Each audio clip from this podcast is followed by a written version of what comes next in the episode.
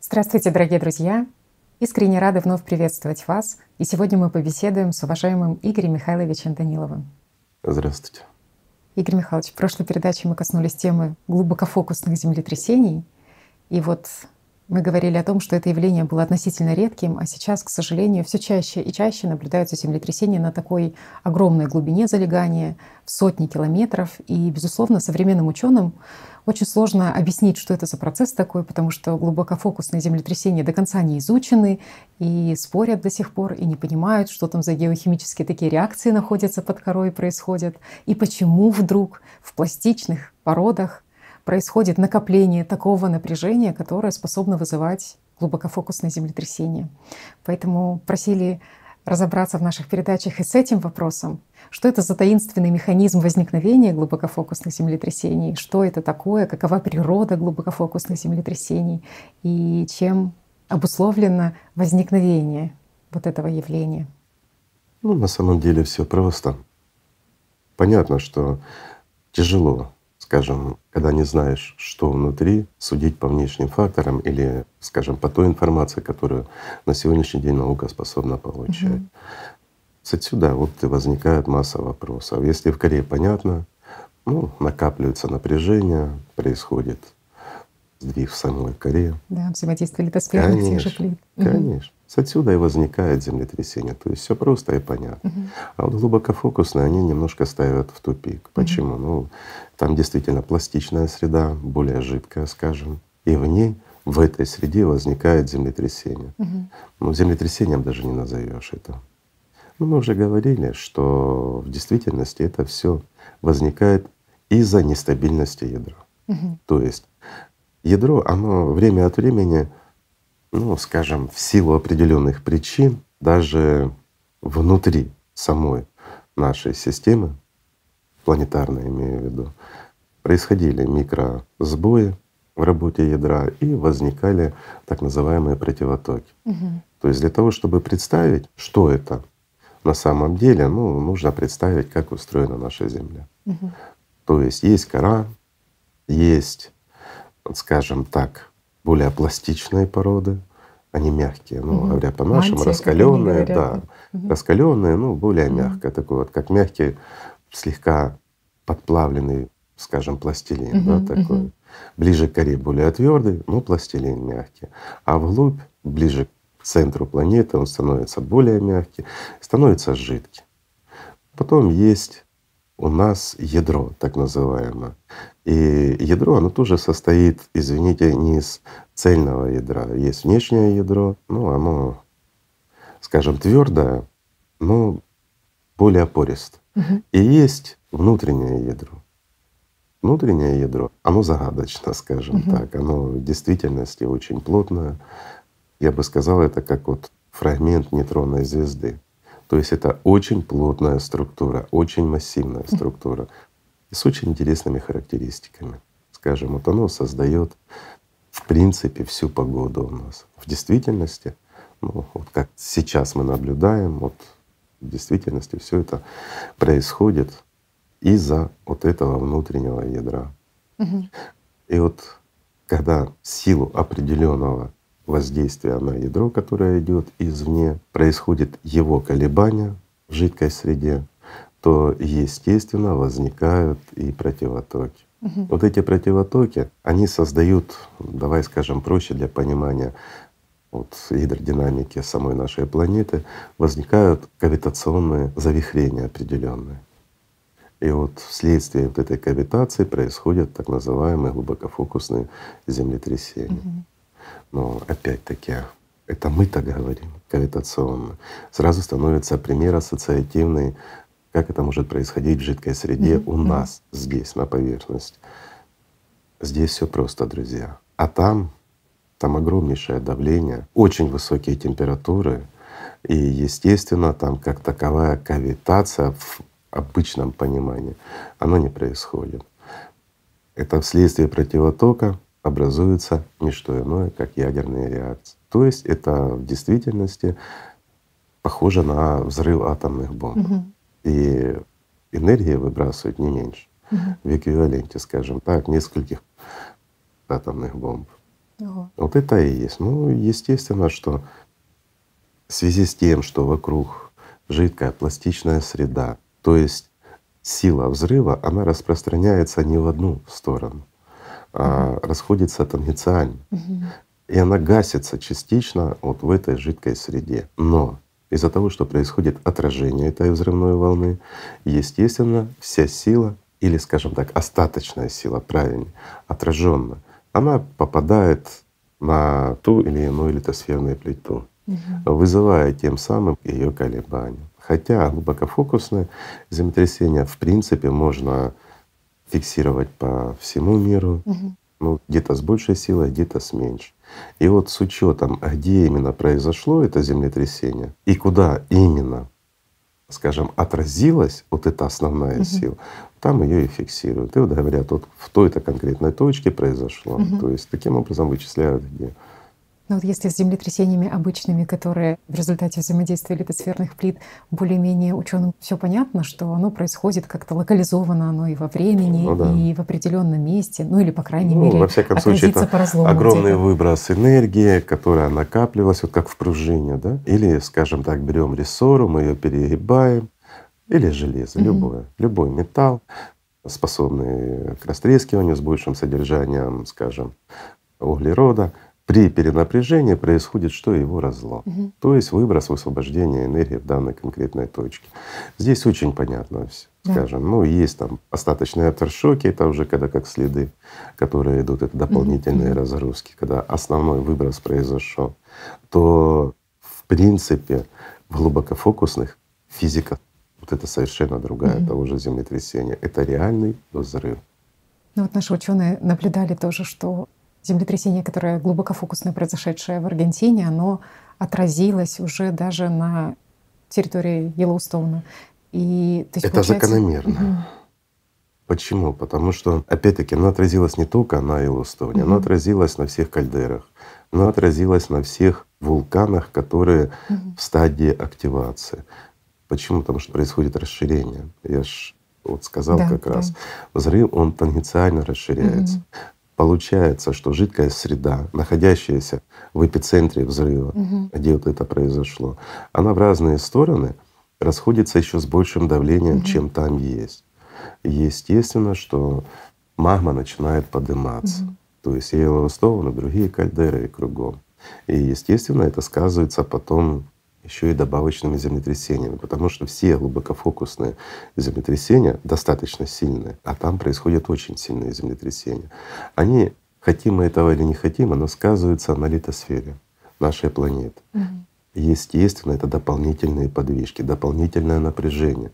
Но пока что не настолько они сильны, эти землетрясения, и не настолько часты. Мгм. Ну, поэтому оно еще может компенсироваться, скажем, самим внутренним механизмом Мгм. нашей планеты.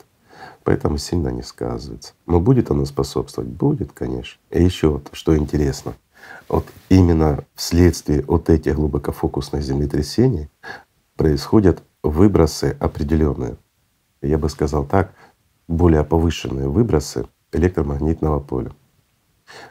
Они локальны. Мгм. Разрядка Э, такая. Конечно. Это может способствовать образованию так называемых плазмоидов, да? или же образованию свободной плазмы в нашей атмосфере, или то, что мы называем шаровыми молниями. И дальше мы будем видеть, что их будет становиться все больше и больше, и все чаще и чаще их будут видеть люди. Так что напрямую тоже увязано.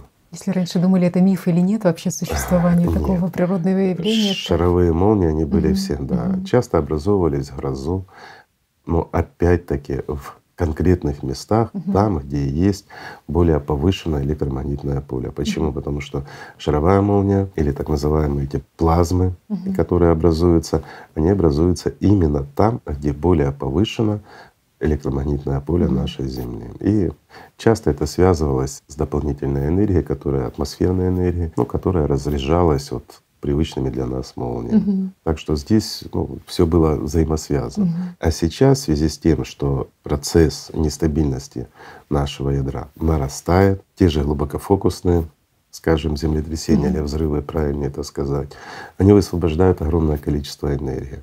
Эта энергия, естественно, уходит наружу. Хотим мы этого или не хотим, она выталкивается. Угу. Это заряды и все остальное. Я скажу так, статическое напряжение на нашей ну, коре, на нашей Земле, угу. скажем так, правильнее даже на почве нашей планеты, потому что это поверхностное уже, будет нарастать. Отсюда будет больше появляться так называемых восходящих молний. Если раньше это было редчайшее явление, то теперь мы будем их наблюдать тоже все чаще и чаще. Это, друзья, такой эффект очень интересный, когда молния бьет не с неба на землю, а с земли в небо. Это интересно. Уже наблюдает, да, да, много. Но есть еще mm интересный вид молний таких, которые выходят, скажем так, с поверхности нашей атмосферы в космос, туда разряжается, ну или в верхних слоях нашей mm атмосферы. Тоже очень эффект. mm Но это тоже обусловлено опять-таки процессами, происходящими в глубине нашей планеты. Угу. Все взаимосвязано.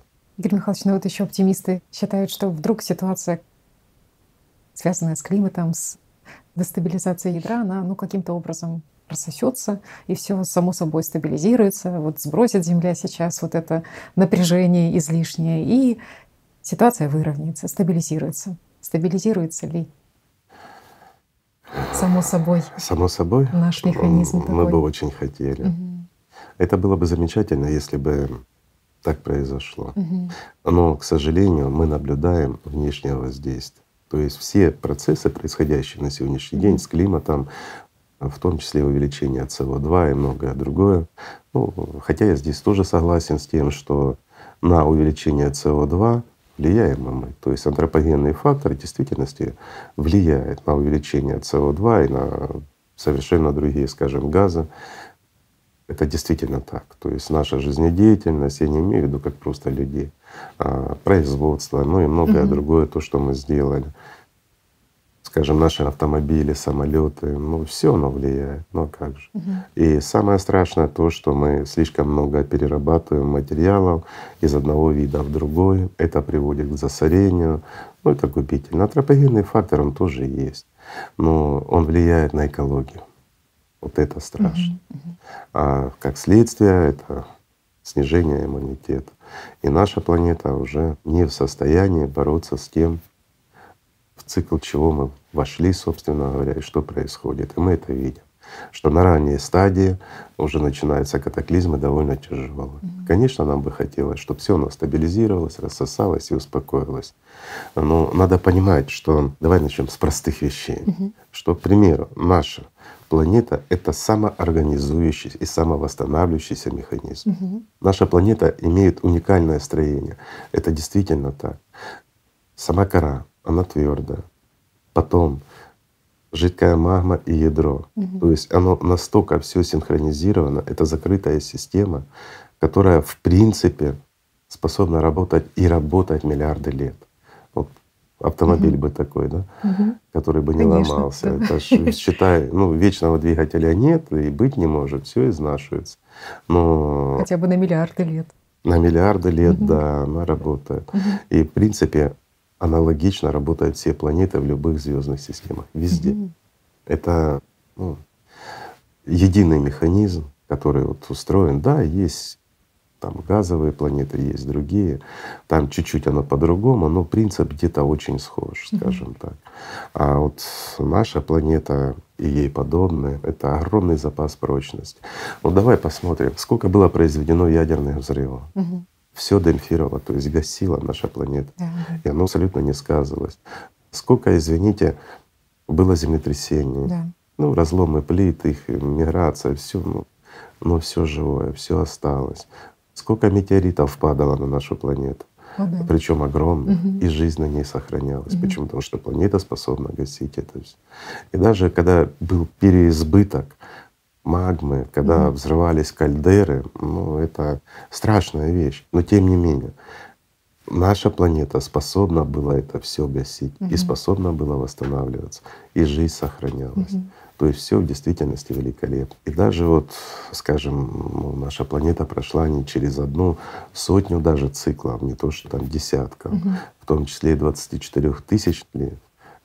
Но тем не менее она осталась и жизнь сохранялась. Просто была экология лучше. И все оно ну, выживало благодаря тому, что был запас прочности. И океан играл огромнейшую роль, я бы сказал, первую скрипку это играет в иммунитете нашей планеты, это океан. Mm-hmm. Сейчас мы, к сожалению, немножечко убили наш иммунитет, так мягко скажем. И проблемы, конечно, они уже налицо все. Из-за mm-hmm. этого и слишком ранние реакции притока вхождения. Цикл, но он развивается стремительно и быстро. Угу. То есть, и мы наблюдаем это внешнее воздействие как раз на работе самого ядра. То есть оно перестало быть стабильным. И вот с годами вот эта нестабильность, она только нарастает. Хотя, опять-таки, ядро, оно, ну, это сам механизм, угу. он уникален. Вот внутреннее ядро и внешнее, оно синхронно прощается. Но опять внутреннее ядро чуть быстрее, чем его внешнее. Понятно, что оно крутится чуть-чуть быстрее, чем кора, допустим. Uh-huh. Ну, оно мелочи кажется, но если мы глянем на эти масштабы, на эти скорости, то оно все уравновешивается. Вот эти силы, которые возникают, это опять-таки центробежные силы. И магнитные силы и гравитационное взаимодействие, оно все настолько уравновешивает, настолько прочным делает. Но тем не менее, внешнее воздействие на сегодняшний день очень сильно. Угу. И в связи с тем, что иммунитет ослаб угу. нашей планеты, конечно, это скажется. Почему? Потому что это чревато как раз серьезным изменением климата, это чревато и огромными выбросами. И еще нестабильность выражена, это говорит о том, что колебания будут нарастать. Не приведи, Господи, приостановится ядро, и вот тогда будет все. Игорь Михайлович, ну в связи с этим хотелось бы обсудить одну новость, которая всполошила вообще интернет, потому что, безусловно, в сети появилась информация о том, что китайские ученые сказали о том, что твердое внутреннее ядро, оно замедлилось планеты. И, конечно, интерпретация в СМИ, ну просто такая шокирующая, что и останавливалось это ядро, и реверсировалось. То есть вдруг оно начало вращаться в другую сторону и так далее и тому подобное. Ученые говорят, что вообще ситуация стабильная, паниковать не стоит, все хорошо, все прекрасно, что, как всегда, что все в норме. Вот, поэтому хотелось бы как-то, угу. вот мы сейчас коснулись как раз-таки темы ядра, и хотелось бы прокомментировать, могло ли оно остановиться, могло ли оно реверснуть, ну, реверс, вернуться в другую сторону, как-то Скажем двигаться. так, для того, чтобы образовался реверс вращения, угу. да, ну, нужны огромные силы, которых ну, в ближайшем окружении мы не наблюдаем. Это угу. первое. Второе, могло оно остановиться? Ну, чисто теоретически оно когда-нибудь остановится, скажем так. Может, может. Да. То, что оно замедляется и ускоряется, ну это нормально. Это естественные угу. циклы, скажем, это всегда происходит. Даже если мы глянем на орбиту, с какой вращается вокруг Солнца наша Земля, угу. то наше удаление и приближение к Солнцу влияет на ускорение и замедление вращения внутреннего ядра. Угу. Почему? Ну, извините, это очень большие силы, в том числе это силы гравитационного взаимодействия, опять-таки магнитного взаимодействия. Ну, естественно, что это сказывается на работе самого ядра, на ускорении и замедлении угу. его. А вот если бы оно остановилось, то мы бы все погибли моментально. Вот объясню просто друзьям, чтобы было понятно. Давай приведем простой пример такой, ну тот, что все видели, все чай пьют там или кофе, да. Угу. Вот если мы берем стакан с чаем или с водичкой возьмите, какая разница? Возьмите чайную ложку и начните размешивать воду. А вот когда вы размешали достаточно быстро, знаете, такое вот образуется такая вот вороночка угу. в ней, а потом просто остановите ложку что вы увидите? Первое, что вы увидите, это подъем да, водички. Uh-huh. А если мы еще попробуем, чтобы она реверснулась вдруг внезапно, да, uh-huh.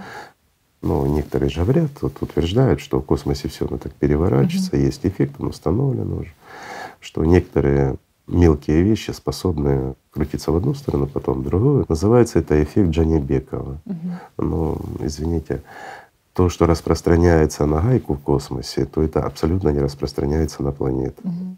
Здесь немножко другая физика. Но к этому мы чуть позже подойдем. Так вот, если мы размешаем водичку в стакане, угу. а потом даже приостановим ложку, то мы увидим, какое сопротивление это оказывает. естественно, происходит расширение воды, ее остановка. И вот представьте, магма под огромным давлением, раскаленная, ну, это огромные силы. И здесь что-то останавливается, тем более ядро. А ядро, оно задает все.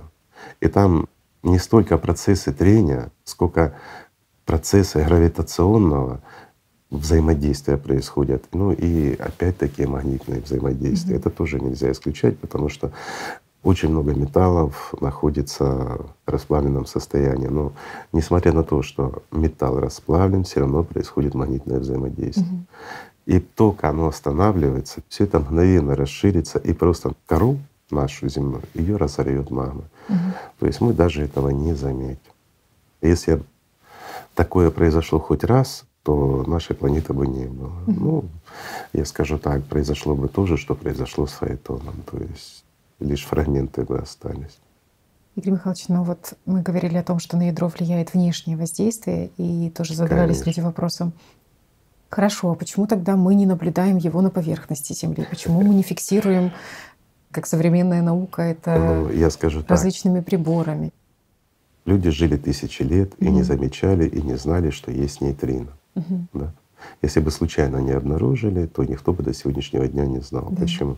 Оно есть, оно производит определенное взаимодействие. Ну, скажем, это нужно, необходимо, оно для чего-то оно есть и для чего-то оно нужно. Но разве мы его наблюдаем? Ты знаешь, сколько нейтрино пролетело сейчас через нас с тобой? Конечно, нет.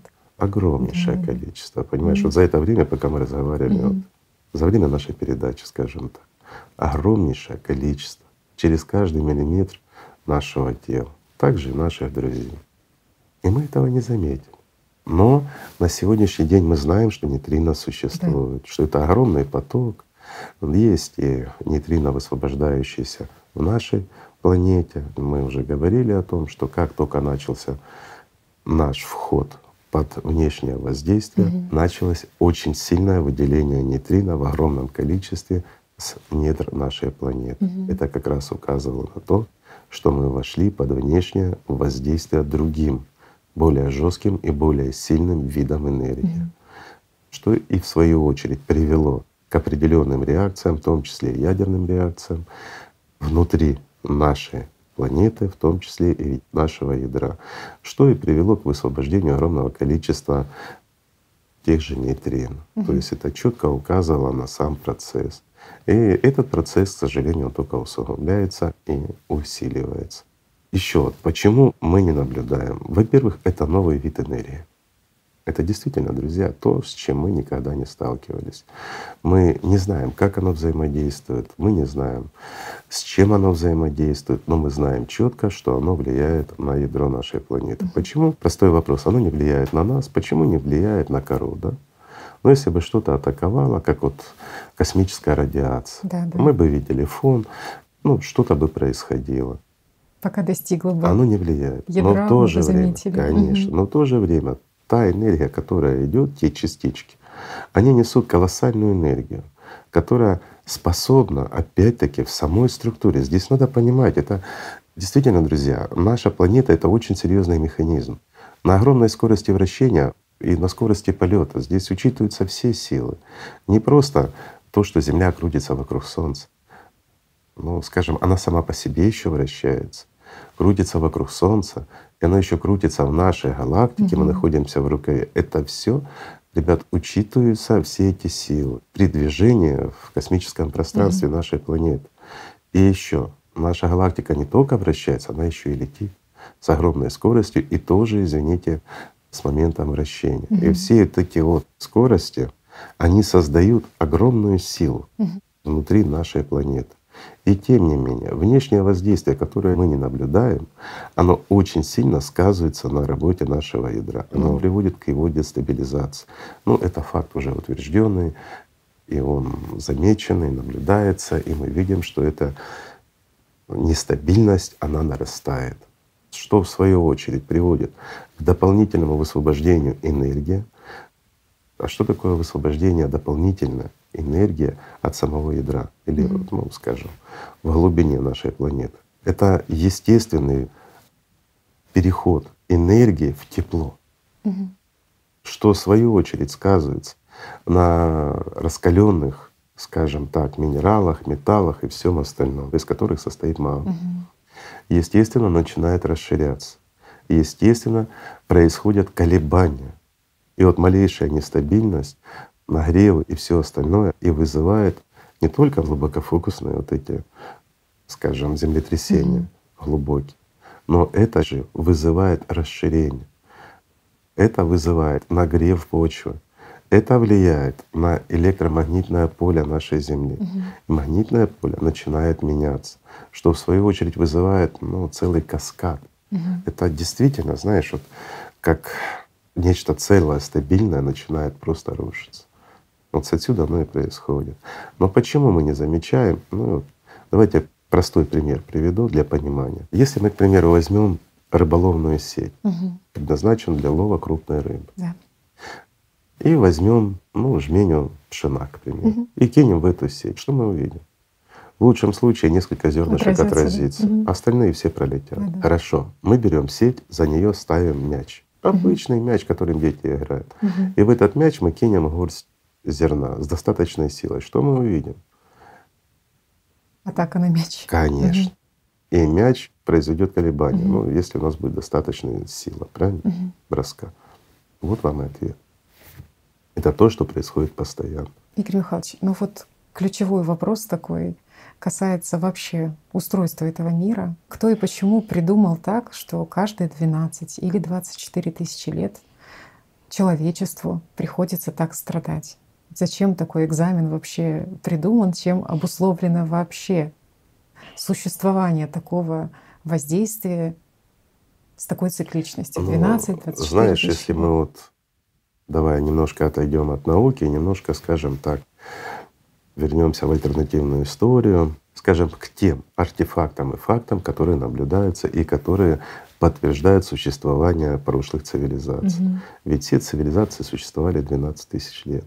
То есть 12 тысяч лет — это пик развития цивилизации. На самом деле не цивилизация, а сообщество. И здесь есть два пути. Или мы становимся цивилизацией, преодолеваем и развиваемся дальше, или же происходят вот такие вот обновления, скажем. Или же толчок жизни, понимаешь, такой вот, который задается. И вот я не ошибся здесь, сказал толчок жизни. Почему? Потому что это происходит везде и кругом. И вот этот жизненный толчок, он ну, как бы перемешивает все. Он в действительности задает тон, и в действительности это толчок. Вопрос лишь в том, с откуда он идет и почему, да? И почему с такой вот частотой. Мгм. И мне другое интересно, что этот процесс, он наблюдаем, и многие это понимают, что в действительности это правильно, и в действительности это все закономерно. Но каким образом это происходит? Из центра нашей Вселенной не может. Почему? Потому что мы к центру поворачиваемся слишком медленно. Значит, Мгм. должно быть источников этого импульса достаточно много, да, вокруг Мгм. Вселенной.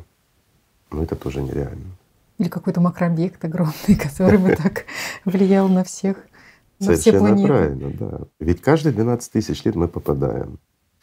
И здесь закономерность. Каждые 24 тысячи лет мы попадаем под очень жестко.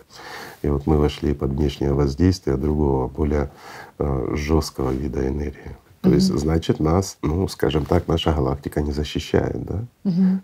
Значит, однозначно есть единый центр. Откуда-то оно выходит. И странно, что для одних разрушительно, а для других, как вы говорили, А, цивилизация, наоборот, созидательно. переход на другой уровень. Конечно. Мгм. Это новый толчок, это Мгм. новая энергия. Но это джекпот, скажем так, для цивилизации. Но в то же время для таких вот, как мы, может быть губительно. И здесь центра Вселенной это не может идти. Вокруг у нас нет никаких, ну, во всяком случае, видимых крупных объектов, которые бы способны были такое излучение посылать. Да? Мгм. столь мощно и сильно. Знаешь, что напрашивается? Напрашивается всего лишь два варианта. Или мы живем в действительности, друзья, в мультивселенной, да, когда масса вселенных крутится вокруг какого-то центра на огромнейших, сногсшибательных скоростях, ну, который задает этот импульс. Но мы можем этого просто не замечать. То есть, значит, таких вселенных, как наша, может быть огромное количество. Но это и логично. Еще в древности был такой Гермес Трисмегист, который сказал, как внутри, так и снаружи. как вверху, так и внизу. То есть ну, все подчиняется законам фрактальности. Это действительно так в природе. Значит, исходя из этого, может быть множество наших вселенных, которые соединены, вот как наши галактики связаны mm-hmm. друг с другом, да? А в галактиках наши солнечные системы там или звездные системы, планеты, привязанные к звездам. И вот эти все миллиарды и миллиарды вселенных угу. вращаются на огромной скорости вокруг единого центра, который задает этот импульс. И каждые 12 тысяч лет, значит, мы должны тогда всей Вселенной облетать вокруг этого, ну, скажем, центра, да? И тогда нас защищает не просто вот каждые 24 тысячи лет, да, когда идет слабое воздействие на 12 тысячах лет, нас защищает тогда уже может быть вся Вселенная, а не только наша галактика. Да? Угу. А каждые 24 тысячи лет мы поворачиваемся другой стороной. Да, да. И тогда на нас идет более сильное угу. воздействие. Может быть такое? Может. Ну, фантазируем, друзья. Просто фантазируем. Угу. Но есть еще один вариант, который еще, ну, скажем, более забавный, так мягко скажем. Угу. Ну, хотя бы тот вариант, который предложил Илон Маск. Да? что мы живем на самом деле в иллюзии. Угу. Компьютерная симуляция. Конечно. Угу. Банальная компьютерная симуляция. Угу. И что ничего в действительности нигде не происходит. И нету никакой планеты Земля, угу. нету никакой галактики, нету никаких вселенных. Вообще ничего нет. И нас с вами не существует. И вот знаешь, что интересно? Что если мы будем исходить и рассматривать этот вопрос ну, чисто с концепции работы нашего головного мозга, нашего восприятия, нашего сознания, первичного, вторичного и нас как личность, все может очень хорошо уложиться. Угу. Почему? Потому что в действительности мы воспринимаем то, что нам дает первичное сознание. Угу. Первичное сознание воспринимает информацию, полученную от наших органов, то есть от зрения, от, скажем, слуха и всего остального. Также тактильное восприятие. Ведь во сне все происходит абсолютно реально человека достаточно ввести ну, в подмененное состояние, скажем так, гипнотическое погружение, и внушить ему, что он сейчас бегает по лужайке, трогает камушки, неважно что. Сам факт, угу. что он где-то и что-то делает. И он будет это все воспринимать абсолютно реально. Да, да, да. Скажем, что запахло, скажем, цветами определенными, угу. он увидит эти цветы, он будет их трогать, и если это розы, их шипы будут колоться, и у него будет идти кровь. Мы не будем этого видеть, он сидит на стуле. Угу. Для нас он здесь, на месте. Но где он в действительности пребывает в это время? В своей иллюзии. Ведь это же реально, реально. Еще вот интересно, что наш мозг ну не мозг, наше сознание, угу. скажем так, воспринимает информацию, перерабатывает, передает ее нашей личности и нашему мозгу. Угу. И вот здесь важно, и наш мозг уже, скажем, дает команду нашему организму. Правильнее все-таки здесь команду дает все равно первичное сознание. Да? Ну, неважно, не будем даваться в детали, не будем скажем, нейрофизиологию углубляться. Попроще. Угу. К примеру, что к нам подошел волк угу. или змея угу. подползла, и мы ее увидели. И вот здесь не важно, она реально к нам подползла или к нам реально подошел волк. Или это нам внушили, или это нам выдало сознание. Угу. Ну, к примеру, вторичное сознание могло подшутить над первичным. Здесь тело вообще не имело никакого отношения. Угу. Это просто работа сознания. Но ответная реакция будет абсолютно одинакова в нашем организме и у нас как личности. Угу. Это о чем говорит? О том, что информация, полученная на уровне нашего сознания первично, она абсолютно реальна для нас. И в том числе для нашего тела, как будто это в реальности происходит. И здесь, что немаловажно, даже если мы убираем полностью наше тело, я не зря привел вот этот пример со сном и, ну, скажем, с подмененным состоянием у человека, когда у нас, к примеру, здесь в студии может сидеть на стульчике, uh-huh. а мы его отправляем гулять на лужайку, цветы собирать, uh-huh. да? в том числе и колючки трогать на розах. Ведь тело здесь не играет никакой роли. Оно сидит здесь и ни с чем не соприкасается. А человек переживает полностью на сто процентов те же самые ощущения, которые он переживает, когда бегает по лужайке. Может быть, это, скажем, подмененное состояние? Может. Можем мы быть в иллюзии? Симуляции. Можем. Обычная симуляция. Ну тогда запрограммировано то, что каждые 12 Ну вот смотри, я приведу простой пример, да? Давай берем Джеки наш. Вот если бы мы создали ему какую-то иллюзию, не адаптировали к нашей трехмерности, к нашей иллюзии, а создали бы ему иллюзию свою, он бы так не существовал. У него есть самая идентификация. Ему достаточно было лишь прорисовать, прописать его тело, ну и другие тела, которые бы работали шаблонно по определенным программам, скажем так. Угу. Даже на базе искусственного интеллекта. Он один обладал бы настоящим искусственным сознанием, остальные все искусственным интеллектом. Но так как у него оно многофункционально, имеет отдельные блоки, в принципе тоже первичное это личное сознание и пародию на личность, скажем, то он бы воспринимал это все так же, как воспринимаем мы нашу трехмерность угу. со всеми вытекающими последствиями. Да, работы много, но если это самоорганизующаяся система, даже если она запущена на уровне, ну хорошо выстроенного искусственного интеллекта, угу. то Джеки бы не увидел разницы. Он жил бы в своей иллюзии. Понимаешь? Ага.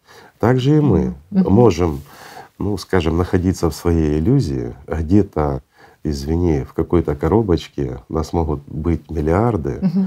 закрытых где-то на полочке, и кто-то может просто баловаться, наблюдая за тем, как мы живем. Может это быть легко, друзья. Должен быть какой-то наблюдатель. Который Должен быть обязательно. Угу. Почему? Потому что все это держится на силе Брил. Самая большая сила в этом мире. Какова основная функция силы Брил? Создавать миры. Угу. Я так скажу. Это единственная сила, которая преобразует энергию в материю. То есть ничто делает чем-то. Как эксперимент с двумя щелями, когда волна становится частицей. Вот тебе и ответ. Угу. Если не прикладывать силу в рил, ничего не образуется. Простой пример. Если мы наблюдаем за этим процессом, то одна характеристика да, угу. этих частиц. Если не наблюдаем, другая характеристика. Угу. Если мы сажаем кота, ничего не меняется. Угу. Собаку, кошку, обезьяну, ничего не происходит. Угу. Если наблюдает человек, результат. Ох, Игорь Михайлович, это еще и вдохновляет в том плане, что когда-то вы сказали фразу такую, что нам Цербер, когда мы люди. Имеется ну, в виду, что есть надежда на то, конечно, мы, мы недооцениваем, насколько мы огромный потенциал в нас. Мы недооцениваем, что такое цивилизация. Угу. Понимаешь, пока что вот мы все эгоисты. Угу. Мы все действительно зациклены на себе. Мы вот ну, существуем как отдельно взятые личности. Mm-hmm. Мы просто не понимаем, что такое единый эгрегор человечества. Mm-hmm. И насколько каждому это действительно выгодно, интересно, и самое важное, какие перспективы открывает. И вот смотри, мы все хотим жить хорошо. Mm-hmm. Ну вот кого не возьми. Ну действительно, друзья, ну кто не хочет ну, чтобы не было проблем в жизни, да, вот в действительности никаких проблем, ни проблем со здоровьем, ни проблем с достатком, ни проблем с доходами, ну вот, ну что не возьми, все решено. Каждый мечтает о благополучии, ведь люди и дерутся вот это... друг с другом, по сути, вот. Улучшить свое да, благополучие. Улучшить свое благополучие. Ну, люди на самом деле дерутся друг с другом из-за понятия власти. Угу. Единственное, чего не будет, это власть. Власти у людей не будет друг на друга. Но власть над материей в конечном счете будет. Не говорит, что сразу надо туда, скажем, желательно до шестого уровня цивилизации развиться.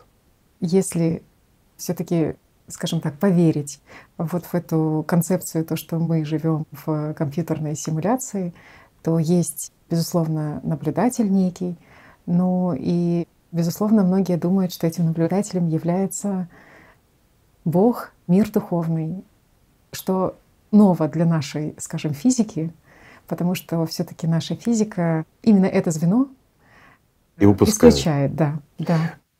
Но тем не менее, угу. когда мы углубляемся в физику, то мы начинаем в это не то что верить, это знать. Всегда, когда вы говорите об исконной физике «АЛЛАТРА», то ну, всегда Но, так или иначе она подожди, соприкасается. Исконная физика угу. «АЛЛАТРА» — это стопроцентное подтверждение не только Бога, но и дьявола. Угу. Если есть Бог, есть жизнь. Угу. Если нет Бога, все разрушается и приходит в исконное состояние. Просто она разваливается до уровня энергии, которые уходят с откуда пришли.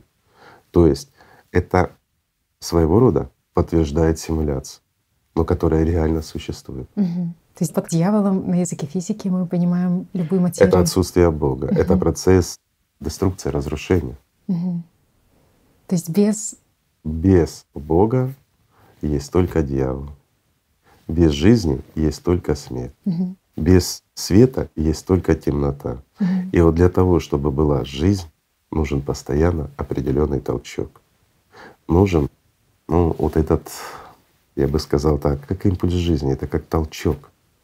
То есть то, что наполняет энергией жизнь и дает возможность существовать дальше.